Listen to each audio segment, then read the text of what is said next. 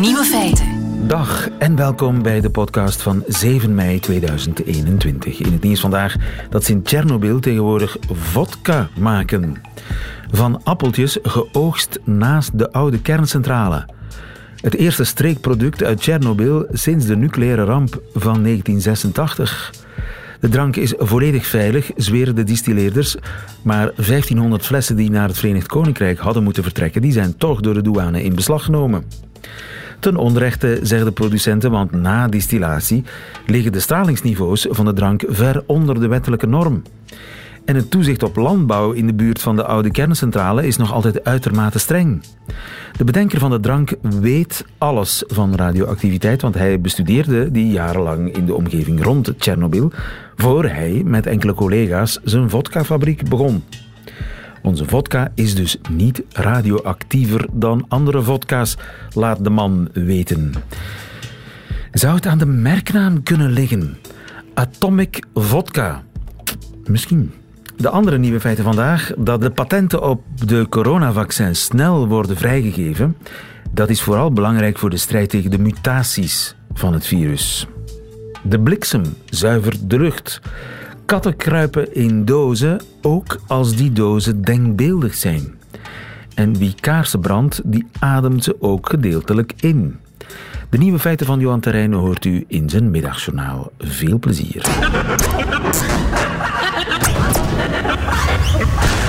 Nieuwe feiten. Terwijl het in India alle hens aan dek is, de coronapandemie woedt daar in alle hevigheid met honderdduizenden nieuwe besmettingen per dag. Terwijl dus die eh, pandemie daar nog volop uh, woedt, woedt een discussie al enkele dagen over de patenten op de vaccins. Moeten die vrijgegeven worden of niet?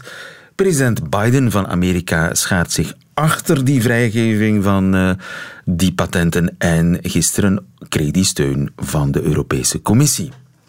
Maar wat helpt dat op korte termijn? Want daar zitten ze toch om te smeken om vaccins vandaag in India.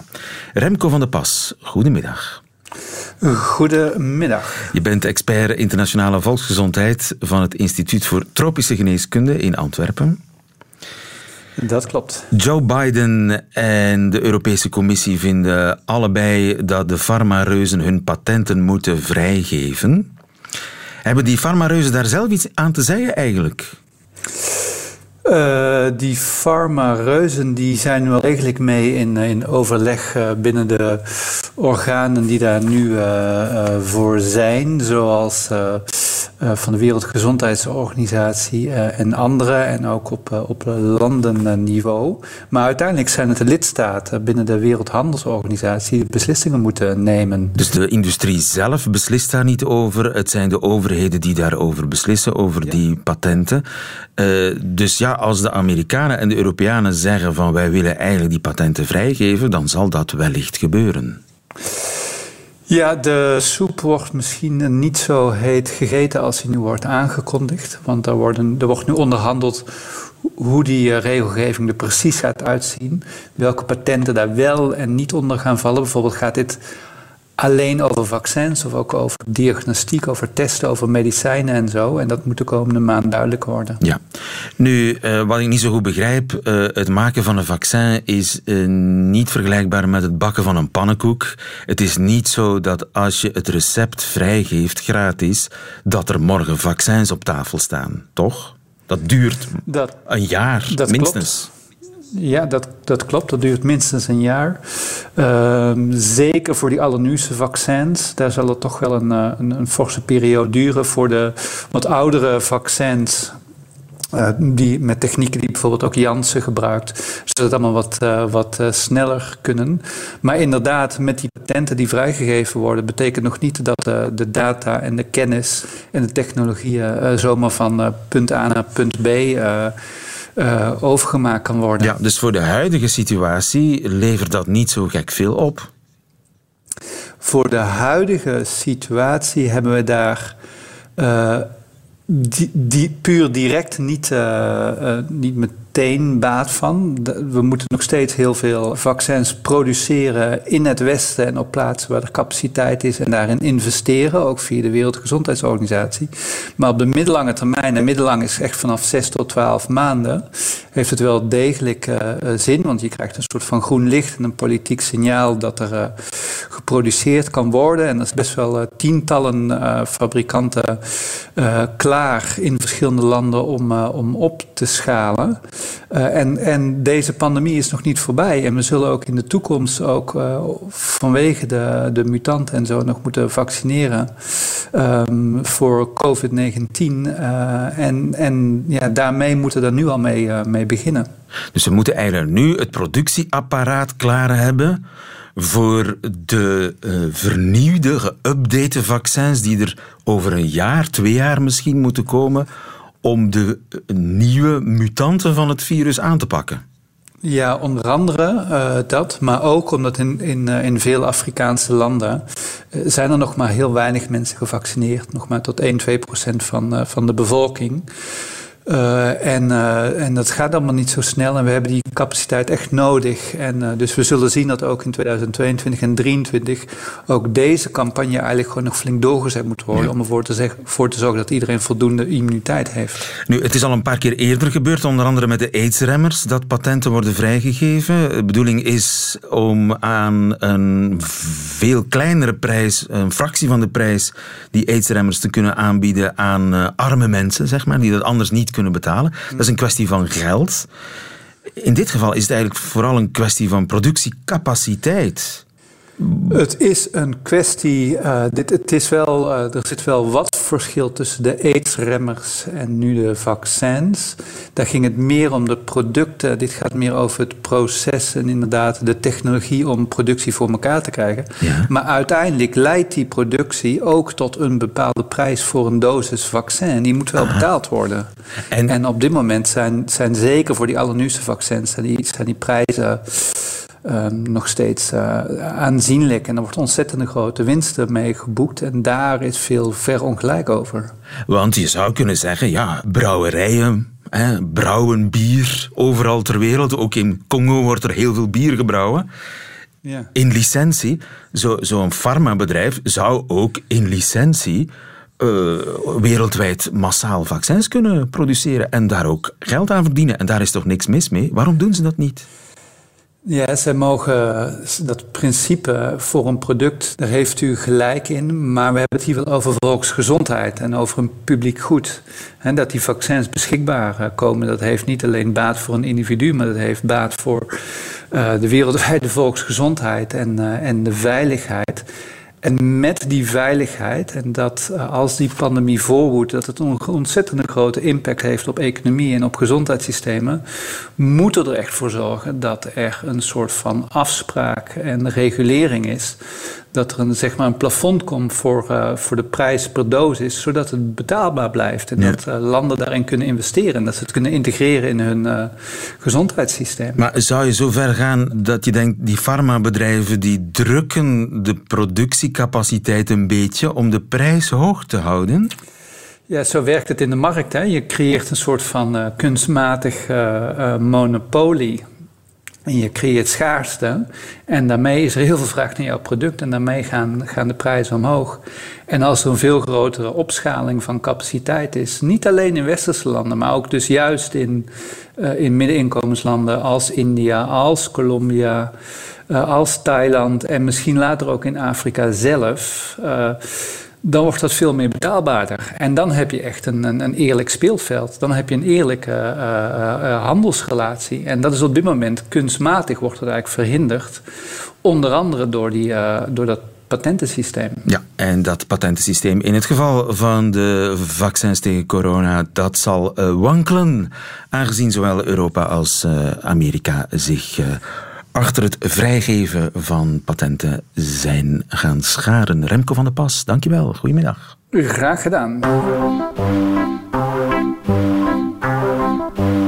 Nieuwe feiten. Heeft u een kat, dan vertel ik u zeker niks nieuws als ik zeg dat Poes graag in een doos zit. Ze kan er niet aan weerstaan. Ziet een kat een doos, wil ze erin. En dat geldt, blijkt nu ook uit nieuw onderzoek ook voor dozen die denkbeeldig zijn. Chris Dusserswaag, goedemiddag. Goedemiddag, lieve. Katten kruipen zelfs in denkbeeldige dozen. Dat blijkt uit nieuw onderzoek. Ehm, we weten al een tijdje inderdaad, en dat weet elke baas, koop een speeltje voor je kat. En de kans is groot dat hij de verpakking uh, interessant vindt om in te kruipen en het speeltje zelf, uh, zelf niet. We weten ook dat leeuwen en tijgers graag in, in dozen zitten. Uh, maar nu is een heel fascinerend nieuw onderzoek heeft aan het licht gebracht dat je katten ook kunt foppen. Katten zitten namelijk, dat is op zich eigenlijk al een soort van optische illusie. Katten zitten al graag in tweedimensionele dozen. Dus een vlak, een vlak dat je aftekent. Uh, dat, ook al, dat speelt ook al voor doos. Ja, dat de doos mag zodanig plat zijn dat ze tweedimensionaal, uh, tweedimensionaal ja. wordt. Ja, en uh, dat, uh, dat, vinden katten, dat vinden katten ook uh, leuk om in te zitten. Daar, daar voelen ze zich veilig. en nu is een ja, nieuw onderzoek pas gepubliceerd. waarin kattenbazen werden uitgenodigd om ja, illusoire dozen als het ware zelf te maken en om dan te filmen of hun kat zich daaraan liet vangen. Oké, okay, het is eigenlijk een soort van een burgerwetenschap. Ja, het is, uh, het is uh, ja, van de nood een deugd maken. Uh, tijdens de covid-pandemie vorige zomer hebben ze ja, katteneigenaars uitgenodigd om aan dat onderzoek deel te nemen. En een dertigtal van die bazen heeft het uiteindelijk, is er uiteindelijk in geslaagd om de hele proef perfect uit te voeren. samen met hun katten. Wat, wat hebben ze gedaan, lieven? Ehm, ze hebben dus bijvoorbeeld een vierkantje geplakt op de vloer met, met plakband. Ja. Maar ook een zogenoemd Canissa-vierkant. En die Canissa, dat was een Italiaanse psycholoog. Uh, en zo'n Canissa-vierkant heb je ongetwijfeld gezien. Het geeft de indruk van een vierkant te zijn zonder dat het het is. Ik leg het uit. Um, je hebt nooit uh, Pac-Man gespeeld, uh, weet ik, maar je weet hoe zo'n Pac-mannetje eruit ziet. Dat is een cirkeltje waaruit een, ja, een kwart is weggesneden. Ja. En als je die Opengesperd bekje. Ja, als je die vier cirkeltjes naar elkaar draait, dan ontstaat de indruk, ook bij mensen, dat daar een vierkant zit wat er absoluut niet zit. Oké, dus als je vier uh, pakmannetjes op de grond plakt en je schikt ze zo dat die opengesperde bekjes naar elkaar toe kijken, dan lijkt het alsof er tussen die opengesperde bekjes, als daar, dat daar een denkbeeldige lijn, vier denkbeeldige lijnen tussen zitten en die vormen samen een vierkant. Inderdaad. Ik heb het helemaal die, door. Ik zie het voor Die bazen uh, die krijgen dus uh, die, dat vierkant uh, gemaild en dan moesten ze dat uitprinten en dan moesten ze dat uitleggen in de woonkamer. En dan moesten ze ook hun kat observeren en filmen. wat ze ook moesten doen, want het is echt wetenschappelijk aangepakt, was een donkere zonnebril dragen, lieven, om het slimme Onherk Hans Onherkenbaar voor de kat. Nee, eigenlijk niet uh, om het slimme Hans-effect uit te schakelen. Het is te zeggen, uh, bazen zouden dan al wel eens geneigd zijn om met hun ogen richting dat vierkant te kijken, waardoor de katten extra geneigd zouden zijn om daarin ja. te gaan zitten. En om dat dus uit te schakelen, okay. moesten ze een donkere zonnebril dragen. Dus dan is het spannend. Waar gaat die kat in zitten? In dat echte vierkant, in dat fake vierkant door die pakmannetjes. Maar als je nu die pakmannetjes verkeerd draait, zodanig dat die optische illusie niet ontstaat, dan Wel, wordt het die... pas pas interessant, ja, toch? Maar die conditie was er dus ook bij. Dus we hebben het echte Canissa vierkant, waarbij die pakmannetjes naar elkaar kijken. Er was een controle uh, vierkant dat eigenlijk niet bestond. Die pakmannetjes keken van elkaar weg. En dan valt de optische illusie ook voor mensen weg. En dus het gekleefde vierkant. En wat bleek? Dat die katten zich niet lieten vangen aan dat zogezegd foute vierkant, maar eigenlijk even graag gingen zitten in het vierkant dat was afgeplakt met plakband als in het illusoire vierkant. En dat is toch wel heel opmerkelijk. We wisten al dat katten uh, voor een stuk contouren kunnen herkennen. Dat hebben, uh, is uitgevlooid uh, dankzij een proef waarin katten eerst geleerd werden om vogeltjes aan te duiden op een scherm. En als ze dan die foto's van die vogeltjes negatief maakten, dan konden ze het nog. En dat, dat lijkt logisch. Een roofdier moet een prooi herkennen, ook als hij maar een stukje van die prooi ziet. Stel dat de muis uh, met haar snoet uh, of met haar snuitje voorbij de hark zit in het tuinhuis en met haar staart ook, ja, dan moet een kat dat kunnen optellen en ja. zeggen van, ook al zie ik maar een, een paar elementen van die muis, dat is ja. een muis en daar moet ik achteraan. Het, het kattenbrein moet de rest zelf invullen en dat blijkt nu ook weer, want een kat is gevoelig voor trompe-l'œil en daar heb je een brein voor nodig. Voilà. En uh, niet alleen is dus die, die, uh, de conclusie is niet alleen opvallend en, en belang, belangwekkend, maar wat het ook is, is uh, hoe men het, het onderzoek heeft aangepakt. Kijk, als we, als we kijken naar cognitieve onderzoeken en we vergelijken dat tussen katten en honden, dan zou ik zeggen staan we bij honden op 100 en bij katten op 1. En een van de oorzaken daarvan is dat het zo verdomd moeilijk is om een kat aan een proef te onderleggen. Ja, gehoorzaam zijn ze niet, hè? Voilà, ze hebben, uh, je kunt ze niet zomaar stimuleren om dat te doen voor je mooie ogen. En wat meer is, ja, uh, haal een kat uit haar vertrouwde omgeving, breng haar naar een labo en dan kun je meteen uh, vaarwel zeggen aan het natuurlijke gedrag van die kat, want die is van slag, die wil daar niet zijn. En dus hebben ze dat prachtig omzeild door aan de mensen thuis te vragen van wilt u voor ons dit wetenschappelijke experiment uitvoeren? En um, het is nog maar pas gepubliceerd. Ik zag het passeren op Twitter en er, eh, er zit zo'n heel klein filmpje bij. Het is echt heel mooi om te zien. Je ziet een blauw vlak, maar daarop dus die pakmannetjes. En er komt een, denk ik, eh, een, een Britse korthaar binnen. Uh, en het eerste wat hij doet, is daar naartoe lopen en meteen gaan zitten, staartje rond het lijf. Ik zit hier goed. It fits, I sit. Zoiets. Ja. Ja, het, dat, is de, dat is de naam van het onderzoek. If I fit, I sit. Oké. Okay. Ja, ja, dat is een knipoog. Er is zo een hele tijd een heel beroemde kattenmeme geweest, geweest pardon, waarin een kat zich afvroeg... Uh, can I has cheeseburger. Uh, ja, katten schijnen dus uh, uh, maar kinderengels te kunnen spreken volgens, volgens dat soort onderzoeken. Maar het, is, het heeft niet alleen een leuke, een leuke titel, het is echt heel goed gedaan en fascinerend om naar te kijken. Chris Dusserswa, kattenliefhebber des Vaderlands, dankjewel. Goedemiddag.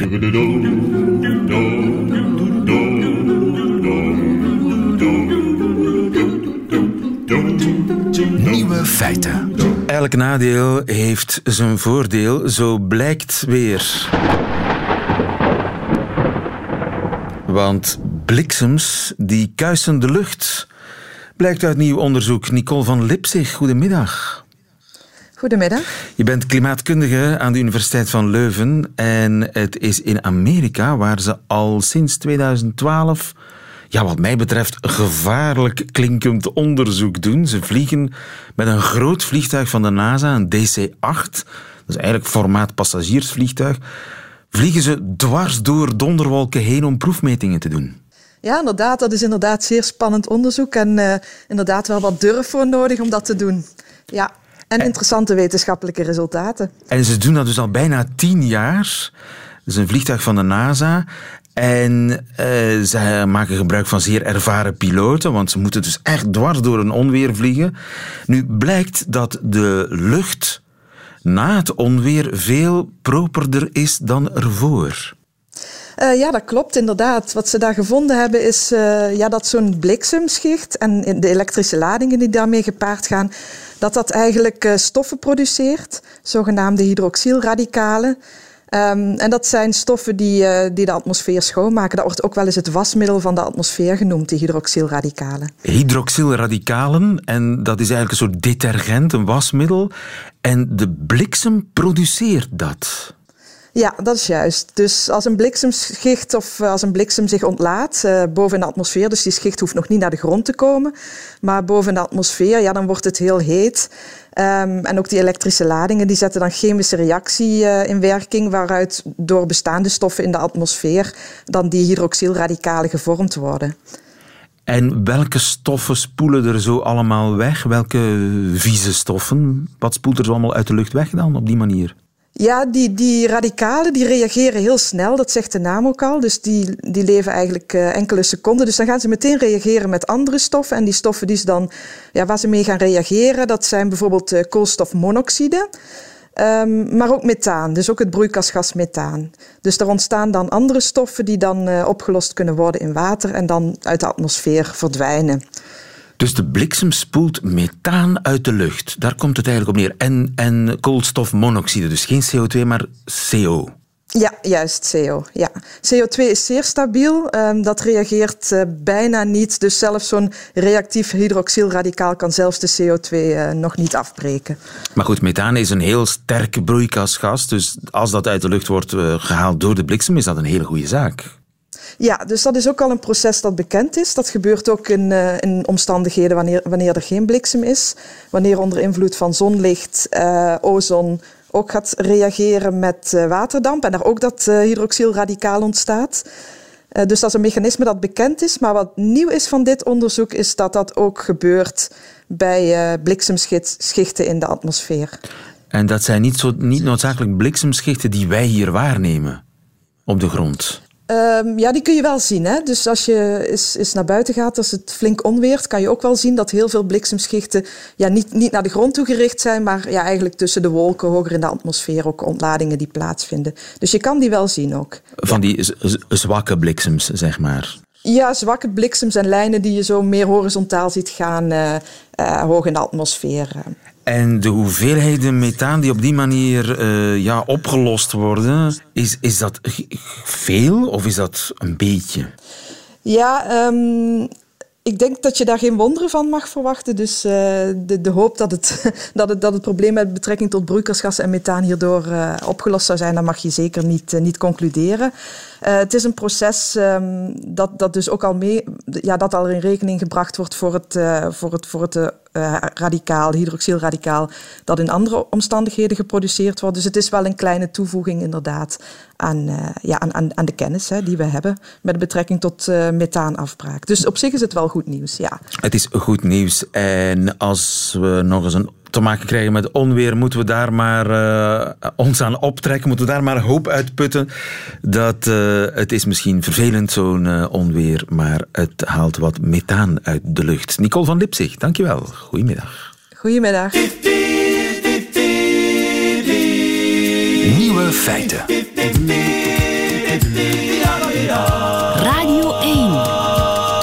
Krijgen af en toe ook post bij Nieuwe Feiten. We zijn daar heel blij mee. Zo kregen we een mail van Patricia uit Aalst. En Patricia die schrijft dat ze sinds de coronacrisis uh, haar avonden er zowat hetzelfde uitzien. In mijn zetel schrijft ze samen met mijn vrouw naar series of films kijken. Om het gezellig te maken steken we graag een hoop kaarsen aan. En nu vroegen wij ons af, waar gaat die kaars naartoe als ze opbrandt? Ik bedoel daarmee, de kaars verdwijnt, maar de materie waaruit die kaars is gemaakt, die verdwijnt toch niet zomaar. Betekent dat dan dat wij eigenlijk stukjes kaars zitten in te ademen? En is dat dan ongezond? Patricia uit Aalst, goeie vraag. Waar gaat de kaars naartoe als ze opbrandt? Marianne Stranger, goedemiddag. Goedemiddag. Je bent binnenluchtexpert van het FITO, Vlaamse instelling voor technologisch onderzoek. Ik vind het een spannende vraag. Die kaarsen, waar worden die eigenlijk van gemaakt? Wat is dat eigenlijk, dat kaarsvet? Wel, uh, een kaars bestaat uit het kaarsvet, de wax zelf, en de wiek. Dat kaarsvet dat bestaat uit heel veel uh, ingrediënten en soms bestaat dat ook uit geurcomponenten. Producten die ervoor zorgen dat je een geurkaars krijgt. Dus dat je kaars, naast het feit dat je het, het, het, vlammetje ziet, ook nog eens aangenaam geurt. Ja, dus er zit heel wat in zo'n kaars. Uh, ik steek die aan. Wat gebeurt er dan met die, die materie van die kaars, die geurstoffen en die, en die was van die kaars? Wat gebeurt daarmee? Wel, de wax de, die warmt op en die verbrandt voor een deel via de wiek. Um, en je hebt enerzijds dus verdamping van die producten in de wax, maar anderzijds heb je ook het branden van de kaars en het branden van het kaarsvet zelf. Ja, dus de verdamping, dat betekent dat, dat ja, die materie blijft dan in de lucht hangen als damp. Klopt, klopt. Je, je, die hangt in de lucht en die hangt in de lucht als gassen en als kleine luchtdeeltjes, ook aerosolen genoemd. Ja, ja. Um, en die blijven zweven in de lucht. Je hebt er grote en je hebt er kleine. En, die... en het branden zelf, verandert dat iets aan de materie? Aan de, aan de moleculen Ehm, zelf? Ja, die moleculen die worden dus afgebroken. In een ideaal verbrandingsproces wordt alles afgebroken tot water en CO2. Maar natuurlijk, zo ideaal is die verbranding niet in de praktijk bij het opbranden van een kaars. Dus je gaat sowieso wel CO2 en vochtproductie hebben, maar je gaat ook andere moleculen hebben die gevormd worden tijdens dat verbrandingsproces. Sommige bijvoorbeeld eh, vormen benzeen. Eh, dat is een kankerverwekkende stof. Andere vormen formaldehyde. Maar je hebt een hele waaier aan, aan reactieproducten, of noemen wij dat dan, die dan in de lucht worden uitgestoten tijdens het branden van die kaars. Aha. Dus niet op zich, de- was op zich hangt dan in dampvorm in de lucht, maar ja, de, de re- reactie van dat was op die vlam hangt in de lucht. Klopt, klopt, inderdaad. Ehm, nu, dat is ook niet, niet in, voor elke kaars even intens. Hè. Er is heel veel variatie tussen kaarsen. Je hebt de niet-geurende kaars en de, kaars, de, de geurende kaarsen. Je hebt hele kleine kaarsjes op de theelichtjes. En dan heb je natuurlijk ook zo die grote tuinkaarsen met die hele dikke, dikke wieken. Ja. Dus daar zit ook wel variatie in. Heel veel variatie, ook in, in uitstoot, zeg maar, in wat er in de lucht komt. En zo- zo'n klein theelichtje, dat, dat is niks, neem ik aan. Of bijna niks. Goh, Ook daar zit een kwaliteitsverschil in, in verschillende theelichtjes. En er bestaat zelfs zoiets, en dat passen wij bij Vito in ons labo toe, ehm, om een, een protocol, dus een, een vast ehm, scenario, om de uitstoot van kaarsjes te bepalen. Dus dan wordt er gekeken eh, hoeveel uitstoot een kaars nu juist heeft in een gecontroleerde, zuivere luchtomgeving. En zijn er En zo zijn er eh, gezonde kaarsen, bestaat dat? Goh, elke kaars heeft zijn uitstoot en het moet ook gezegd worden dat de, de grootste piek van de uitstoot komt op het moment dat de kaars gedoofd wordt. Hè, dus een, een kaars heeft sowieso Roetpluim een uitstoot. dan- Ja, inderdaad. Dus de, de fijnstof, de aerosolen die er gevormd worden tijdens de branden, het branden van de kaars, die kennen hun piek op het moment dat het gedoofd wordt. Ja. En is zo'n dikke grote kaars dan eh, ongezonder dan een kleintje? Of oh, wat, wat zijn er kaarsen die gezond zijn en, en kaarsen die minder gezond zijn? Eh, wat komt er uit die proeven van jullie? Ik vind het moeilijk om te spreken over een, een ongezonde en een gezonde kaart, omdat heel veel ermee te maken heeft eh, dat in kaars, eh, waar die gebrand wordt, hoe, in welke ruimte, hoe goed die ruimte verlucht is, hoeveel kaarsen brand je. Maar los daarvan is er wel een heel groot onderscheid. Er is, het is niet voor niks dat zo'n kaars met een hele dikke wiek een tuinkaars genoemd wordt. Dat is typisch een kaars die je buiten brandt. Net omdat er heel veel roetproductie is en een, een, een hoge uitstoot van die wax. Ja, en eh, het gezond is het niet om al die stoffen in te ademen, om daar in je hele gezellige huiskamer naar televisie te zitten kijken terwijl je al die stoffen inademt. Goh, ik brand nu zelf ook wel kaarsjes hoor. Maar ik denk dat de boodschap vooral is: ehm brand ze met mate. Eh, dat is een, een heel belangrijke factor die ertoe bijdraagt om, om te bepalen of een kaarsbranden nu al dan niet schadelijk is. Enkele kaar, één kaarsje, enkele kleine kaarsjes zal wel, is, is best oké in, een, in een ruime binnenruimte. Maar natuurlijk, als het gaat over 20, 30 theelichtjes, die tellen natuurlijk ook op. Dus denk dat dat voor alles geldt. Gebruik het, maar gebruik het met mate. En vooral met geurkaarsjes telt dat ook op. Hè. Die geurkaarsjes die hebben nog een extra toegevoegd product, namelijk de geurmoleculen, die ervoor zorgen dat het aangenaam ruikt, voor en tijdens het branden. Als je die natuurlijk in, in, in grote hoeveelheden gaat gebruiken in een binnenruimte, ja, dan ga je natuurlijk ook grotere hoeveelheden uitstoot hebben. Ja, dus met mate is er niks aan de hand. Eh, kan je CO-vergiftiging krijgen van brandende kaarsen? Eh, nee, dat denk ik niet. Nu, moet, sowieso moet elke ruimte goed verlucht en geventileerd worden. Hè. Dat blijft belangrijk voor elke ruimte in een woning. Ehm, en ook net om die stoffen die gevormd worden tijdens het branden voldoende goed naar de buitenlucht te brengen. Om te verversen met zuivere, verse lucht. Ja, maar om de, op de vraag van Patricia te antwoorden, adem je die kaars in? Ja, in een strak afgesloten ruimte eigenlijk wel. Eigenlijk wel, ja. En mensen zonder ademhalingsklachten zullen dat niet rechtstreeks merken. Het zijn maar mensen die bijvoorbeeld astmatisch zijn, die COPD hebben, die gaan daar hinder bij ondervinden. Eh, bij te veel brandende kaarsen en vooral bij het doven van die kaars. Marian Stranger van eh, het Vito, dankjewel. Goedemiddag. Graag gedaan.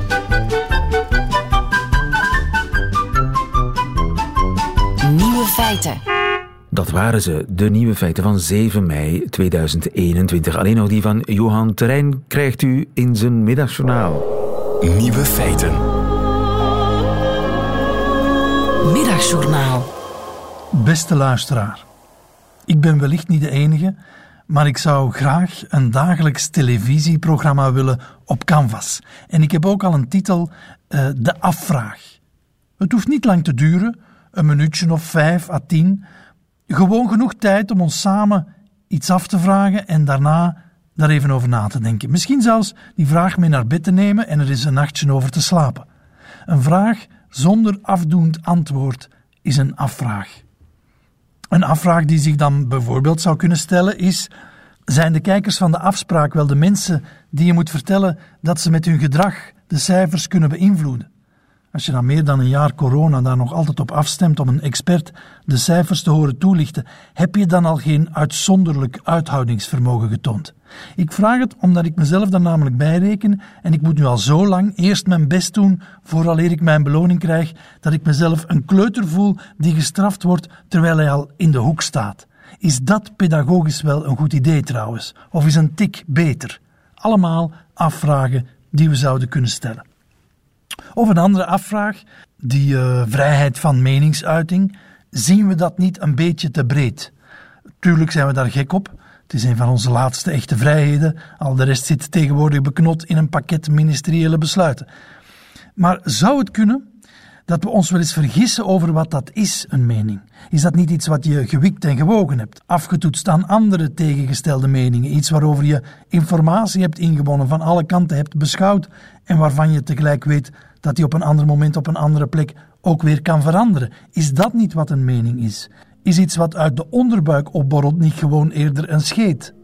Dat zou bijvoorbeeld een goede tweede aflevering van de afvraag kunnen zijn. Het gaat gewoon om de vraag stellen en verder geen antwoorden hoeven. Laat de afvraag gewoon maar wat hangen op het einde van een lange dag. Ik denk dat dat bevorderlijk is voor de nachtrust. De afvraag die mij nu bijvoorbeeld te binnen schiet is: gaat die bestorming van de terrassen wel als een bevrijding aanvoelen morgen? Of zit ik intussen toch liever op een dekentje in een park? Ik laat die afvraag hier en ik kom morgenochtend nog eens terug om te kijken of het er nog hangt. Fijn weekend.